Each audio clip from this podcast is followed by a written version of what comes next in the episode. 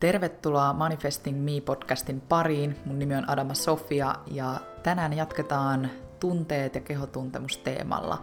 Ja mä kerron vähän mun omasta kokemuksesta näihin liittyen, mun omasta matkasta, miten mä oon erilaisilla harjoituksilla vahvistanut mun kehotuntemusta, miten mä oon vahvistanut sitä, millaisia haasteita mä oon käynyt läpi eri tunte, tunneskaalojen kanssa ja tunneälyn kanssa. Ja sitten mä kerron vähän myös patoutuneista tunteista, oikeastaan semmoisesta pain bodysta, eli puhutaan tämmöisestä niin kuin kipukehosta niin sanot, sanotusti, eli siitä, että kipuvartalo, johon meidän erilaisia tunteita saattaa varastoitua ja jäädä sinne. Ja joo, tämä on toden, todella mielenkiintoinen jakso, jossa haluat saada lisää yhteyttä itteensä ja ymmärtää omia tunteita ja kehotuntemuksia paremmin. Eli lähdetään kävelee, kävelään taas parikymmentä minsaa yhdessä ja joo, lenkki tossa sut jalkaa. Aloitetaan taas sillä, että hengitä syvään sisään nenän kautta ja suun kautta ulos. Ja uudestaan nenän kautta sisään, suun kautta ulos. Tänään, tämän kävelyn aikana, niin huomioi sun hengitys koko ajan. Eli keskitytään tänään meidän kehoon. Ja samalla kun sä nyt kävelet, tänään voi olla semmoinen aika rauhallinen kävely, niin keskity myös sun kehotuntemuksiin. Sä voit aloittaa ihan sillä, että sä pohdit sitä, että miltä tämä kävely tuntuu just nyt sun kehossa. Kaipasko sun keho tätä tänään? Ihan mahtavaa, että sä lähit kävelee jos se tuntuu siltä, että oli just se, mitä sä tarvitsit. Ja tänään ei niinkään keskitytä ulkomaailmaan, vaan just siihen sisäiseen maailmaan, eli minkälaisia tuntemuksia sul on just sisällä, tuntuuko sun keho rauhoittuneelta vai onko sulla ollut kenties tänään tosi hektinen päivä tai onko sulla edessä hektinen päivä ja tuntuuko se jotenkin semmoiselta jo kehossa vai onko sulla semmoinen rauhallinen, rauhallinen ja levollinen olo.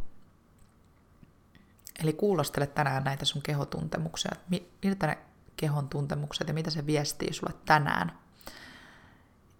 Ja tuossa maanantai-jaksossa mä puhuin tunteista ja kehotuntemuksista, ja itse asiassa siinä yhdessä kohdassa mä ehkä vähän selitin huonosti sen, että miten ottaa yhteys omiin kehotuntemuksiin. Mä taisin sanoa, että tunteisiin kehossa. Ja siinä, jos sä kuuntelit sen jakson ja se jotenkin oli ha- niin kuin haastava kohta, niin se johtui siitä, että mä sanoin itse väärin. Eli mun piti sanoa siinä, kehon tuntemukset on eri asia kuin ne tunteet. Eli siinä, no jos et ole kuunnella sitä jaksoa, niin siinä on ihan selkeä kohta, jossa mä ihan selkeästi sanon, sanon väärin, viittaan, viittaan kehotuntemuksia siihen, miten lähtee niin kuin ymmärtää niitä kehotuntemuksia, kuinka nämä kehotuntemukset on meissä rakentunut jo lapsuudesta, ne on meidän muistissa, eli ne oli ne tuntemukset, mitä keho varastoi, ja jotka on automaattisesti siellä, ei niinkään ne tunteet, vaikka meillä on ne perustunteet myös, siitä. Mä kerron myös siinä jaksossa, mutta se, mihin mä halusin siinä viitata, oli se, että kehotuntemukset on se, joka on meidän muistissa, ja myös, että lapset, pienet lapsetkin niin tuntee näitä ihmisten kehotuntemuksia ja myös tunteita. Eli joo, ehkä tämä selventi, jos sulla, sulla oli epäselvää se kohta. Um, mulle kehotuntemukset on ollut ihan super iso apu siinä, että mä oon oppinut ymmärtää itteeni paremmin. Mä oon oppinut ymmärtää, että miksi jotkut ahdista, ahdistaa mua, miksi jotkut asiat herättää mussa ilon tunteita, onnen tunteita, mä oon saanut syvemmän yhteyden itteeni sillä, että mä oon oikeasti lähtenyt kuuntelemaan mun kehoa. Ja tää oli varmasti mulle semmoinen iso juttu silloin, kun mä aloin opiskelemaan mindfulnessia, koska mä olin ajatellut, että mindfulnesshan on vaan sitä mielen hyvinvointia. Eli nyt keskitytään vaan mieleen ja niin kuin ei oikeastaan mietitä sitä kehoa ja kuinka väärässäkään, väärässä mä olinkaan, koska koko itse asiassa meidän koulutus, me ollaan vaan koko ajan puhuttu siitä, mitä sun keho tuntee, miksi se tuntee niin, miltä se tuntuu ja oikeasti niin kuin harjoiteltu sitä kehotuntemusten sanottamista. Ja se on helpottunut harjoittamisen avulla, eli mulle varmasti vahvin harjoitusmuoto on ollut meditointi, istumameditaatio etenkin, Eli se, että mä istun ja meditoin ja keskityn mun kehon osiin ja niihin viesteihin, mitä sieltä tulee. Mutta sitten myös ihan liikunta. Ja etenkin just tämä kävely. Että se, että mä oon kävellyt rauhassa ja niiden kävelyiden aikana jonain päivinä enemmänkin keskittynyt ulkomaailmaan ja jonain päivin enemmän itteeni ja mun kehotuntemuksiin. Eli aina kun mun keho on viestinyt jotain, että hei tänään sä oot tosi väsynyt, niin mä oon yrittänyt just kuunnella sitä, että minkä, minkäköhän takia mua väsyttää mitä mä voisin tehdä tänään, jotta mun väsynyt keho voisi paremmin. Mitä se tarvii just nyt tänään. Et jokainen aamu on kuitenkin erilainen. Jos sä kävelet nyt tälleen aamulla, niin sullakin on nyt varmasti erilainen aamu kuin eilen. Niin joka aamu mun mielestä olisi hyvä aloittaa se päivä niin, että ennen kuin nousee sängystä, niin hetken hengittelis ja rauhoittuisi ja kysyisi, että mitä mun keho tarvii just tänään. Minkälaista aamiaista se tarvii tänään? Tarviiko se aamiaista? Tarviiko se vettä? Millaista liikuntamuotoa? Lepoa? Eli aina niin kuin vähän aikaa kuulostelisi. Se on mulla ainakin ensimmäinen juttu, millä mä aloitan aina päivän, että mä mietin, että että minkälaista aamiaista mä haluan syödä tänään, koska jonain aamun mä haluan munakkaan, jonain aamun mä haluan granolaa, jonain aamun mä haluan smoothien, ja se keho kyllä viestii, kun me vaan opetellaan kuuntelee sitä. Tämä voi auttaa niin vahvasti ihan tuommoisessa jutussa kuin ruokavalio, että syö paremmin. Mutta etenkin siinä, ettei ylikuormittaisi itteensä, niin osaisi kuunnella sitä. Ja nyt kun sä kävelet, niin aina välillä keskity siihen, että miltä sun kehossa nyt tuntuu sä oot jonkun aikaa jo kävellyt, niin mikä on sun fiilis just nyt? Tänään ei tehdä mitään sen erikoisempaa intervallia tai muuta, vaan ihan vaan kävellä, kävelet mun kanssa. Ja kehotuntemuksia mindfulnessissa tosiaan käsitellään paljon, just sitä, että miten lähteä sanottaa sitä, koska joskus kun me tunnetaan kehossa vaikka joku tunne, me puhutaan ja sitten siitä tulee vaikka semmoinen hyvän olon tunne, kun me puhutaan, tai tulee ahdistunut olo jossain tilanteessa, niin silloin on hyvä väli pysähtyä, että mikä tämä on tämä mun tuntemus. Miksi mä tunnen nyt tässä tilanteessa just ahdistusta, tai miksi tämä itse asiassa synnytti mulle ihan valtavan hyvän tunteen, kun mä puhuin tästä asiasta.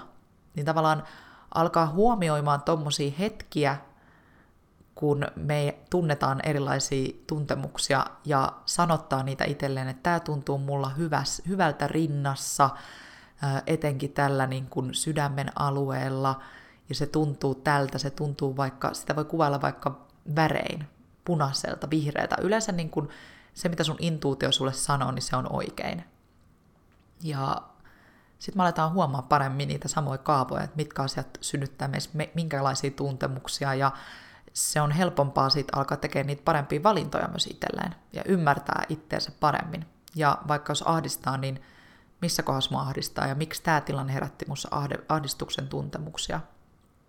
Eli se on semmoinen kyllä, mikä on antanut mulle ihan super paljon ja semmoinen, mitä mä harjoitan koko ajan lisää ja haluan myös mun valmennuksissa opettaa lisää. Ja sitten jos me mietitään tunteita, niin tunneälyä ja tunteiden tunnistamista, niin mä oon itse lähtenyt aikaisemmin harjoittaa ihan sillä, että mä, niin kuin mä sanoin tuossa edellisessä jaksossa, niin kirjoitin tunnepäiväkirjaa. Se on positiivisessa psykologiassa tosi paljon käytetty harjoitus, eli se, että tunnistetaan eri tunteita päivän aikana, hyviä ja huonoja tunteita, mutta myös meidän mindfulness-opetuksessa me ollaan tunnistettu epämiellyttäviä tunteita,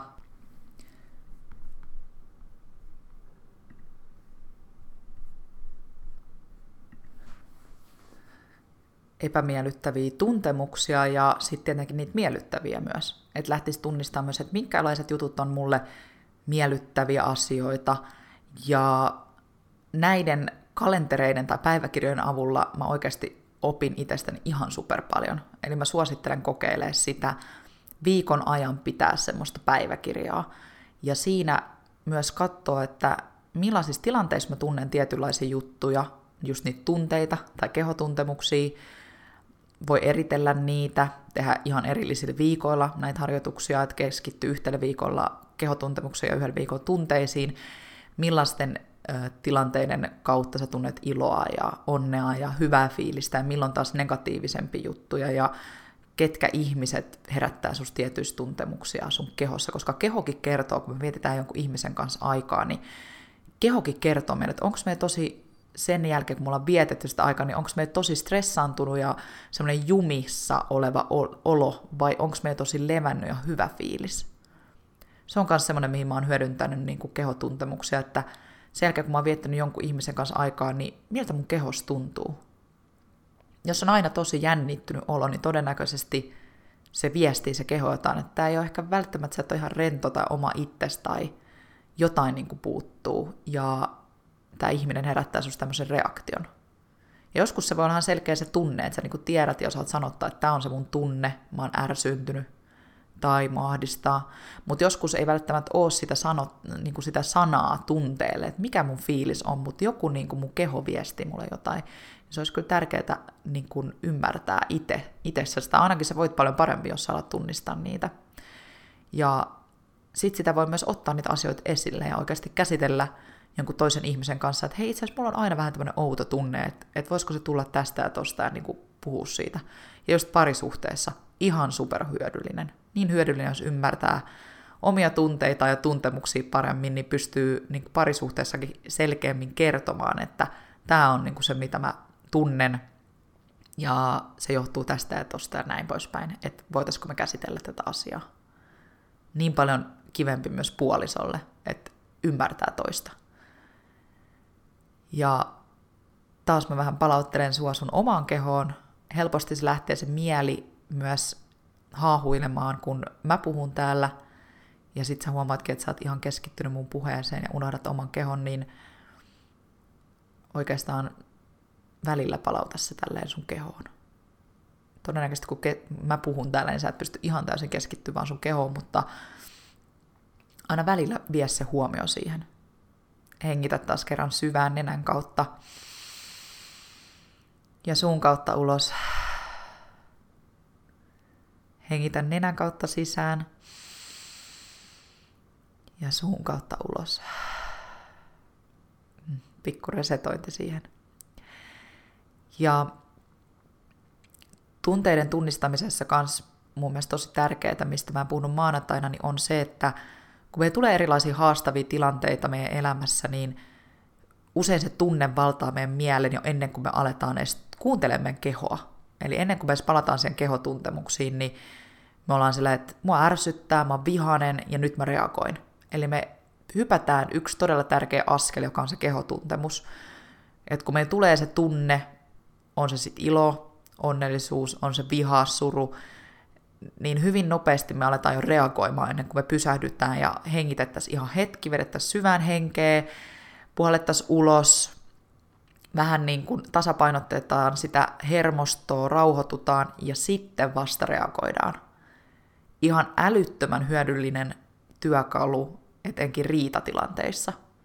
Ja tämä on semmoinen, mitä mä oon niin kuin hyödyntänyt paljon, koska Mä oon tosi tulinen, vaikkei ehkä heti uskos, kun mä oon tälleen mindfulness-opettaja ja niin kun teen paljon tämmöistä hyvinvointisisältöä ja just silleen rauha, rauhallista mieltä ja näin poispäin, niin mä oon tosi rauhallinen. Musta on siis hyvin, hyvin rauhallinen puoli ja pääosin on todella rauhallinen. Mutta sit musta on myös todella tulinen puoli. Hyvin voimakas tahtoinen afrikkalainen tulisuus, voisi sanoa. Ja mun mies on samanlainen niin voitte vaan kuvitella, että se ei ole välttämättä aina niin helppoa etenkään riitatilanteessa, kun molemmat on hyvin tulisia. Ja tämä mun ensimmäinen parisuhde, jossa mulla on myös tuo, tollainen puoliso, joka on samanlainen kuin minä. Ennen se oli helppoa, kun toinen oli tosi rauhallinen, niin yksin sitä aina vauhkos, mutta toisaalta sekin voi olla tosi kuormittava, jos yksin riitelee ja toinen ei riitele mm, ja ei ymmärrä omia tuntemuksiaan, että miksi mä tunnen tämmöistä koska ne voi ne tunteet tulla tuolta lapsuuden traumoista ja niin vanhoistakin jutuista, ja sitten ne usein nousee etenkin tämmöisissä haastavissa tilanteissa ne semmoiset meidän suojelukeinot ja yleensä ne suojaavat tunteet ja voi nousta vihaa ja näin poispäin. Ja mulla se ainakin riitatilanteessa oli aina vahvasti, että mä halusin paeta. Mä halusin paeta, mä halusin suojella itteeni, olla hallinnassa, ää, mä en halunnut keskustella, ja sen lisäksi mä olin todella vihanen. Ja se viha oikeastaan mulla aina vaan kumpus hyvin syvältä sisältä, eikä oikeastaan edes siitä tilanteesta, vaan jostain menneisyydestä. Ja mä tiedän nykyään, että se on vahvasti liitoksissa mun isäsuhteeseen ja suhde, jota mä oon käsitellyt paljon tässä niin kuin koko elämäni, mutta etenkin aikuisiällä, niin semmoista patoutunutta vihaa. Ja se, kun mä ymmärsin ihan parisuhteessa, että aina kun meillä on ollut joku riitatilanne, niin kun mun tulee se tunne, niin ennen kuin mä reagoin, niin mä pysähdyn. Ja se on nykyään mulle hyvin automaattista, ei tietenkään ihan 100 prosenttia aina, joskus kaikkikin me ollaan ihmisiä, että kukaan ei ole täydellinen, mutta pääosin mä pystyn pysähtyä, vetää vähän henkeä, ja sitten mä kuuntelen mun kehoa, eli mä käännyn sisäänpäin, ja kuulostelen, miksi musta tuntuu tältä. Mitä mun keho viestii mulle just nyt? Miksi tämä tilanne aiheutti mussa näin vahvan reaktion? Miksi toi toisen ihmisen käyttäytyminen aiheutti tämmöisen? Mä vedän henkeä, kuuntelen mun kehoa ja pysähdyn. Ihan hetkeksi mä pysähdyn. Sitten vasta mä sanon mun miehelle, että hei, nyt puhutaan. Että itse asiassa tämä on se, miltä musta tuntuu, ja nämä on ne jutut, mitkä mua häiritsee ja ärsyttää. Että mä pystyn niinku hyvin selkeästi myös kommunikoimaan sen, mikä on se mun tämän hetken tunne ja mikä mua niin kuin häiritsee ja miksi tämä asia räjähti käsiin. Ja me ollaan kehitytty tässä mun miehen kanssa ihan valtavasti. Me siis meidän suhteen alussa riideltiin huomattavasti enemmän kuin nykyään. Ehkä meillä ei myöskään ole lasten myötä niin paljon aikaa, mutta etenkin silloin kun Leona, eli meidän esikoinen syntyi, niin silloin me oltiin hyvin kireitä se ensimmäinen puoli vuotta. Oli semmoista testausaikaa ja varmasti se on tosi monelle. Se on haastava aikaa, elämä muuttuu niin isosti ja jotenkin niin kuin siinä hakee sitä uutta minää, uutta identiteettiä omaa paikkaa ja niitä rutiineja ja kummankin rooleja, niin se on haastavaa. Pinna voi olla tosi kireellä myös ihan väsymyksestä, unettomia öitä ja näin poispäin, niin ei mikään ihme, että ihmiset esimerkiksi eroavat ensimmäisen vauvavuoden aikana. Et en oikeasti ihmettele. Mutta meilläkin se oli se puoli vuotta aika haastavaa, mutta sitten me alettiin löytää, ja se oli sitä aikaa, mä kirjoitin just Instagramiin siitä, että se oli myös aikaa, kun mä itse etin taas mun hyvinvointirutiineja, että miten löytää sitä tasapainoa, stressin hallintaa ja sitä mindful mamaa niin sanotusti. Ja se oli semmoista aluksi, se oli tosi haastavaa. Mutta sitten kun se alkoi löytyä ja just tämmöisen niin haastavien tilanteiden aikana, kun me ollaan oikeasti pysähdytty ja niin kuin käyty läpi ja rentouduttu, rentouduttu niin kuin itsemme kanssa, hengitetty syvään ja pysähdytty ja kuunnettu kehoa, niin wow, kuinka paljon meidän niin kuin, riitely on muuttunut. Se on muuttunut niin paljon niin kuin paremmaksi, jos nyt riitely voi olla parempaa, mutta riitely kuuluu ihan terveeseen parisuhteeseen, terveeseen elämään. Ja me osataan vaan riidellä rakentavasti. Eli se on rakentavaa ja ei semmoista, että se menisi jotenkin ihan super yli. Eli tärkeintä olisi silloin, kun se tunne tulee, niin pysähtyy hetkeksi, hengittää, kuunnella kehoa, mitä mun keho viesti just nyt, resetoida sitä hermostoa sillä hengityksellä. Joillekin voi toimia se, että poistuu tilanteesta hetkeksi. Ennen mä tein esimerkiksi sitä, että mä poistuin vähäksi aikaa, hengittelin ja sitten palasin mutta nyt mä pystyn aika hyvin myös siinä tilanteessa tekemään sen.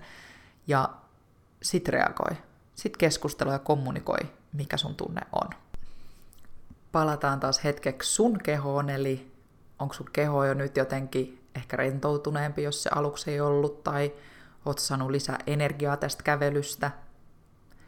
Herättääkö tämä mun keskustelu jonkinlaisia tuntemuksia sun kehossa, eli kuulostele sitä, miltä tuntuu. Hengitetään taas syvään nenän kautta sisään, suun kautta ulos, nenän kautta sisään ja suun kautta ulos. Ja niin kuin mä mainitsin kanssa tuossa, niin mun parisuhde on vahvistunut todella paljon ihan siitä, että mä oon lähtenyt niin tutki itteeni ja mun omia tunteita, mun kehotuntemuksia ja ymmärtänyt paremmin, mistä mun tietyt kehon tuntemukset tulee, mutta myös ne tunteet. Ja mä mainitsin tuossa vihan. Kehoon varastoituneet tunteet, eli se niin sanottu pain body, kipuvartalo, niin siitä oikeastaan mä haluan puhua, koska se on semmoinen asia, johon mä uskon niin vahvasti. Ja niin kuin mä kerroin tuossa maanantai-jaksossa siitä tunteiden kehokartasta, niin sitäkin on jo lähdetty tutkimaan paljon ihan tieteessä, ja Pain Bodyssa oikeastaan puhutaan nimenomaan semmoisesta eräänlaisesta energiasta, joka elää meidän emotionaalisesta kivusta. Eli se ruokkii itseään negatiivisilla ajatuksilla ja se lisää sitä negatiivista ajattelurataa ja tästä syntyy ns. semmoinen ajatustunnekierre, joka jatkuu niin kauan, kunnes me tunnetaan sitä emotionaalista kipua. Eli me keho voi alkaa viestiä ihan eri osissa, että me tunnetaan aina siellä kipua ja vaikka kurkussa kipua tai meillä on aina kurkku kipeä. Se voi olla tämmöistä pain body kipua ja kaula on aina kipeä, niska on aina kipeä, hartiat on aina kipeä. Ihan turhaan ei puhuta vaikka siitä, että joku kantaa kaiken maailman taakan hartioillaan, koska se on just se kuvava juttu, että joskus me saatetaan esim. kantaa niitä maailman huolia meidän hartioilla. Ja se on semmoinen esimerkki pain bodysta. Ja on tärkeää muistaa, että pain body, niin se ei ole sinä, vaan se on oma erillinen asia. Se on asia, joka pitää itsensä aktiivi, aktiivisena, eli taas se, että se just ruokki itsensä siitä negatiivisesta ajatuksesta, mitä sulla voi olla, ja niitä emotionaalisia kipuja syntyy sieltä, eli se on energiaa taas, ja siitä mä puhuin maanantai-jaksossa myös, kuinka olisi tärkeää muistaa, että itse asiassa kun kaikki on energiaa, niin myös tunteet on er- energiaa. Me voidaan tuntea huoneessa tai siellä tilassa, missä me ollaan, niin aika usein se energia, onko se semmoinen jännittynyt tunne ihmisillä vai onko se hyvä fiilis vai huono fiilis, aika usein me pystytään niin tunteessa, jos me vaan keskitytään oikeasti hyvin. Ja sen takia tässä Painbodissakin olisi tärkeää muistaa, ettei identifioi itseensä siihen, että mulla on näitä, niin kuin usein me saatetaan ajatella, että mulla on kipuja, niin mä oon tämä ihminen, jolla on kipuja, vaan se on erillinen osa ja se pitää itsensä aktiivisena just niistä negatiivisista ajatuksista. Ja ta- tavallaan tässäkin tärkeää olisi oppia just sen takia hyväksyä niitä tunteita, eli tietoista hyväksyvää läsnäoloa, mindfulnessia, saada sitä yhteyttä vahvemmin itteensä eikä vastustella niitä. Eli oikeastaan niin kuin ensimmäinen steppi siihen, että pystyy alkaa tuntea omaa kehoonsa ja tunteitaan, kehotuntemuksia ja tunteita, ja myös esimerkiksi tätä pain bodya, on se, että hyväksyy ne tunteet just sellaisina kuin ne on. Hyväksyy ne tuntemukset kehossa just sellaisina kuin ne on, eikä yritä vastustella niitä. Koska mitä enemmän me yritetään vastustella, niin sitä enemmän tämä pain body kerää niitä kipuja sinne. Ja sitä enemmän meidän niin kuin keho varastoi patoon niitä tunteita. Ja nykyaikana varmaan onkin se isoin ongelma, että me eletään supersuorituskeskeisessä maailmassa. Arki on monelle tosi stressaavaa ja jotenkin niin kuin voi olla haastavaa pysähtyä näiden asioiden äärelle. Pysähtyä siihen, että mitä mä oikeasti tunnen ja olla läsnä. Ja just ne tunteet ja kokemukset on kaikki energiaa, niin jos ne pääsee matka- jatkaa matkaa, niin ne kerääntyy ja jää sinne kehoon. Ja mulla itselläni niin kun esimerkkinä vaikka, me ollaan itse asiassa joskus puhuttu tästä Yes Girl podcastissa myös, jos kiinnostaa, niin sieltä löytyy joku vanha jakso Pain Body nimellä. Niin siinä jaksossa mä kanssa kerroin siitä, kuinka mulla aikoinaan niin mun keho oireili esimerkiksi vatsakipuna. Että mulla oli alavatsassa ja muutenkin niin kuin mun äh, vaginassa ja muualla niin paljon kipuja. Ja tämä onkin semmoinen, missä alue, minkä alueella yleensä sanotaan, että pain bodyssa niin pidetään meidän syvimpiä tunteita ja haluja. Ja tunteet etenkin niin kuin vatsassa, että ne saattaa varastoitua sinne ja sitten me koetaankin koko ajan vatsakipuja. Ja mulla ainakin oli myös vahvasti viha, joka on ollut mulla pitkään semmoinen, mitä mä blokkasin monta vuotta ja jotenkin ajattelin, että, että ei mulla ole sitä vihaa, mutta, mutta sitä oikeasti oli. Ja sen mä ymmärsin siinä kohtaa, kun mä aikoinaan lähdin palille ja mä olin sitä ennen hyvin masentunut halusin tulla raskaaksi ja en tullut raskaaksi. Mä ymmärsin, että mun on pakko vapauttaa nämä tunteet itsestäni. Koska jos mä en vapauta näitä, niin ne jää sinne ja mun pain body vaan vahvistuu ja silloin ainakaan mitään hyvää ei tule tapahtuu. Esimerkiksi raskautta ei tule tapahtuu. Eli mulla oli silloin aikoinaan selkeitä vatsakipuja. Myös mun niska ja kaula on aina oireillut ää, silleen, että jos mä oon tosi stressaantunut, niin heti mä tunnen sen mun niskassa ja kaulassa ja hartioissa. Eli sitten mä pystyn aina niin pysähtyä siihen, että hei, nyt alkaa mennä vähän liian lujaa, vaikka työmaailmassa mun keho viestii mulle ja nyt pitäisi niin pysähtyä mutta etenkin pain bodyssa niin hyvin vahvassa asemassa on se meidän emotionaalinen puoli, ja se elää siitä meidän emotionaalisesta kivusta ja ruokkii itseensä just negatiivisilla ajatuksilla. Ja sen takia tämä negatiivinen ajattelu on hyvin, hyvin tärkeää oppi muuttaa sitä positiivisempaan, koska mitä negatiivisempia me ollaan, sitä enemmän meidän keho myös tuntee kipua. Ja varmasti jokainen meistä tuntee jonkun henkilö, joka vähän niin kuin velloo semmoisessa negatiivisuudessa, että kaikki on huonosti ja mistään ei löydy ikinä hyvää ja on hyvin pessimististä. Ja tämä on just sitä, millä me myös sitten re, niin kuin luodaan ja oikeastaan aktivoidaan sitä pain bodya. Ja sitten sitä kautta on niitä kipuja. Ja meidän yhteiskunta muutenkin ei usein kannusta meitä ole aitoja itseämme tai elää kuten me halutaan, tai näyttää meidän aitoja tunteita, kuten itku ja vihaa. Nämä on vähän semmoisia, että pienestä asti me ollaan sanottu, että älä itke. Ja vihakin semmoinen, että hei, älä nyt tuommoista, tai ei me edes puhuta tuommoisesta. Ja sen takia mä oon halunnut puhua myös näistä aiheista, että on todellakin ok itkeä, se puhdistaa. Etenkin lapsille sanoa, että kyllä, jos sua sattuu, niin sä voit itkeä. Se on sun ihan luonnollinen reago- reagointi siihen. Ja mä ymmärrän, että usein se älä itke on vähän semmoinen lohduttava juttu, mutta periaatteessa on hyvä miettiä sitä, että miksi me sanotaan niin. Koska meidän yhteiskunta haluaa ja on aina kannustanut meitä elää tiettyjen niin kuin mallien mukaan. Ja sama on tuossa vihassa. Että tavallaan itsekin mä tiedän, että se mun viha on tullut sieltä, kuinka mulla on aina ollut tosi haastava isäsuhde. Mä en ole kokenut semmoista isäsuhdetta, minkä mä olisin ehkä halunnut ja tarvinnut lapsena.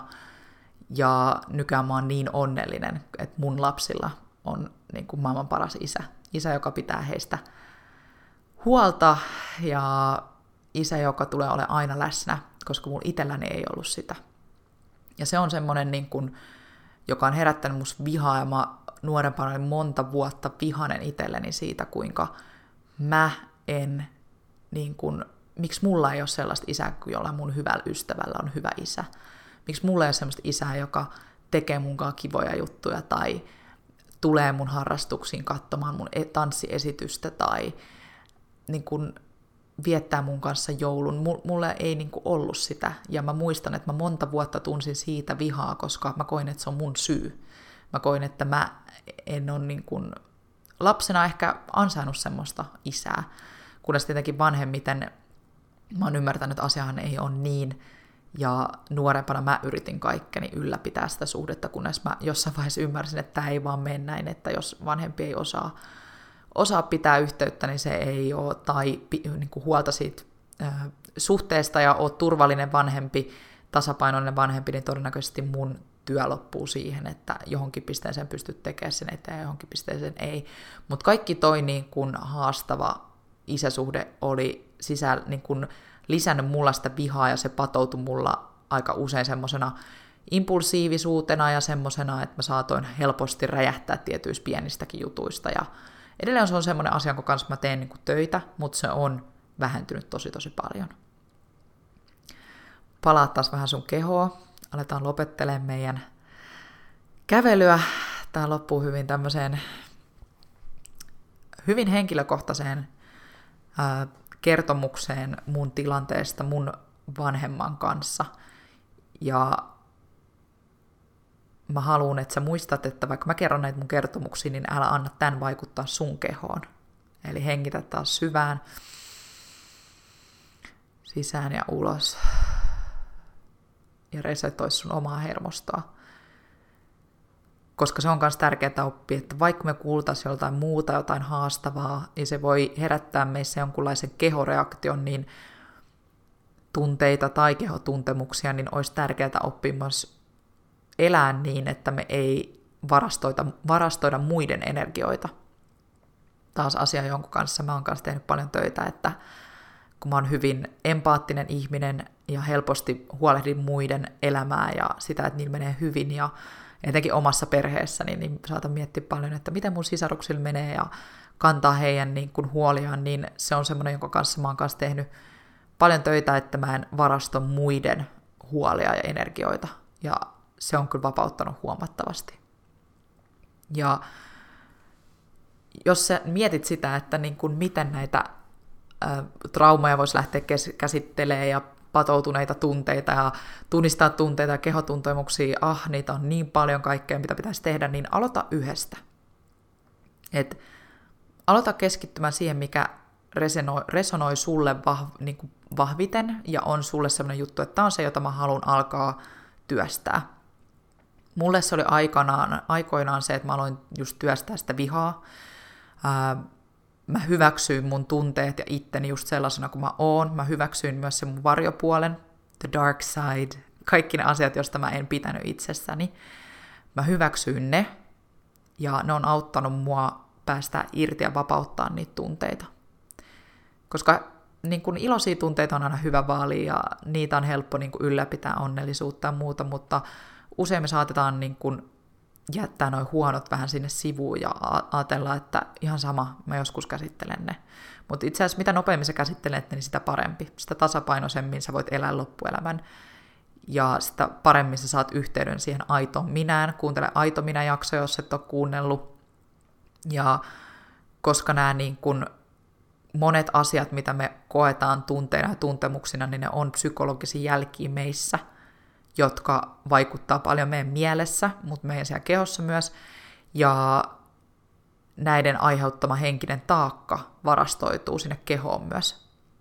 Eli senkin takia niin kuin nämä kaikki lapsuuden traumat, mä tuun siitä tekemään erillisen jakson, niin ne kestää vuosia, niiden lapsuuden traumojen käsittely, ja ne on voinut tulla ihan sieltä niin kuin vauvasta asti jo.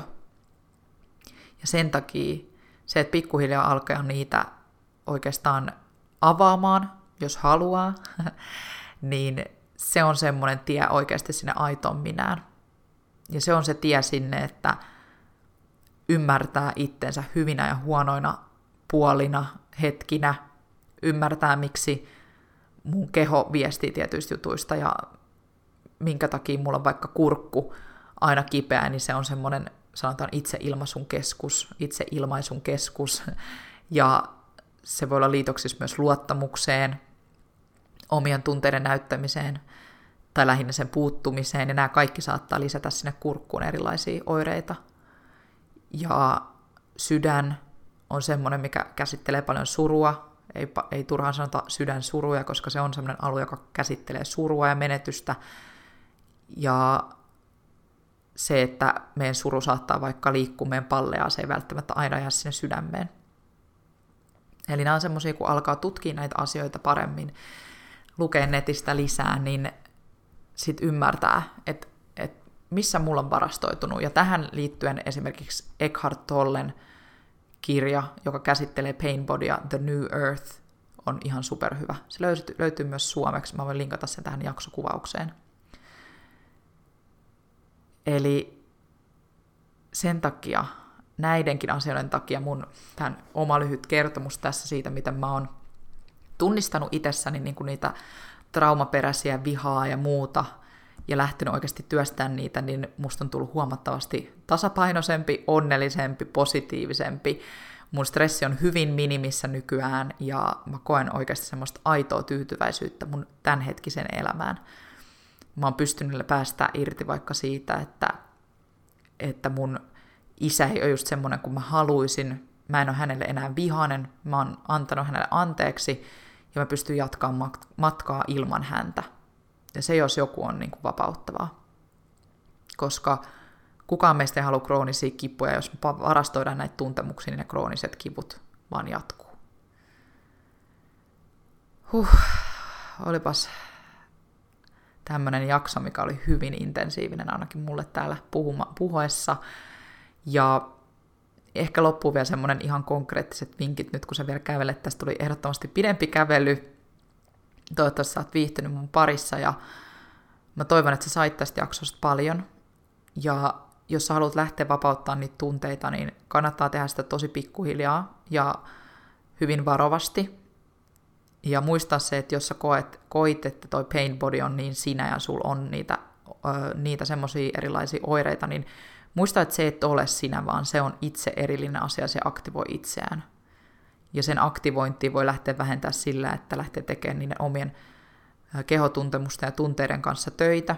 Ja muista, että älä vastusta tai yritä kontrolloida niitä tunteita. Näin ne saa vaan enemmän voimaa. Anna tietoista huomioon niille hyville tunteille ja syvenny niihin. Mikä tahansa tunne sul on se huono tai hyvä, niin hyväksy se ja anna sen olla. Älä jumitu siihen. Tärkeintä olisi että älä jumitu sen tunteeseen, vaan anna sen olla, lipu ohitse, kiitä sitä ja anna sen mennä. Ja kaikista tärkeintä on se, että osa olla tietoinen. Tietoisuus on tärkein asia, jonka voi oikeasti tehdä, jotta pääsee irti siitä identiteetistä, vaikka nyt siihen painbodin kanssa, ja näin se alkaa heikentyä pikkuhiljaa. Eli mindfulnessin kautta voi lähteä lisää sitä tietoisuutta, tietoista läsnäoloa ja tietonkin just sitä tietosta hyväksyvää läsnäoloa, että hyväksytään ne kaikki hyvät ja huonot tunteet. Hei kiitos tästä jaksosta. Mä toivon, että sä sait tästä paljon myös vinkkiä. Ja hengitetään vielä kerran syvään sisään nenän kautta ja suun kautta ulos. Nenän kautta sisään ja suun kautta ulos. Aivan ihanaa päivää sinne ja kuullaan taas ensi viikolla ja muista, sä olet just täydellinen semmoisena kuin sä oot ja sä voit lähteä aina työstämään näitä asioita, eli mikään ei ole pysyvää. Moikka!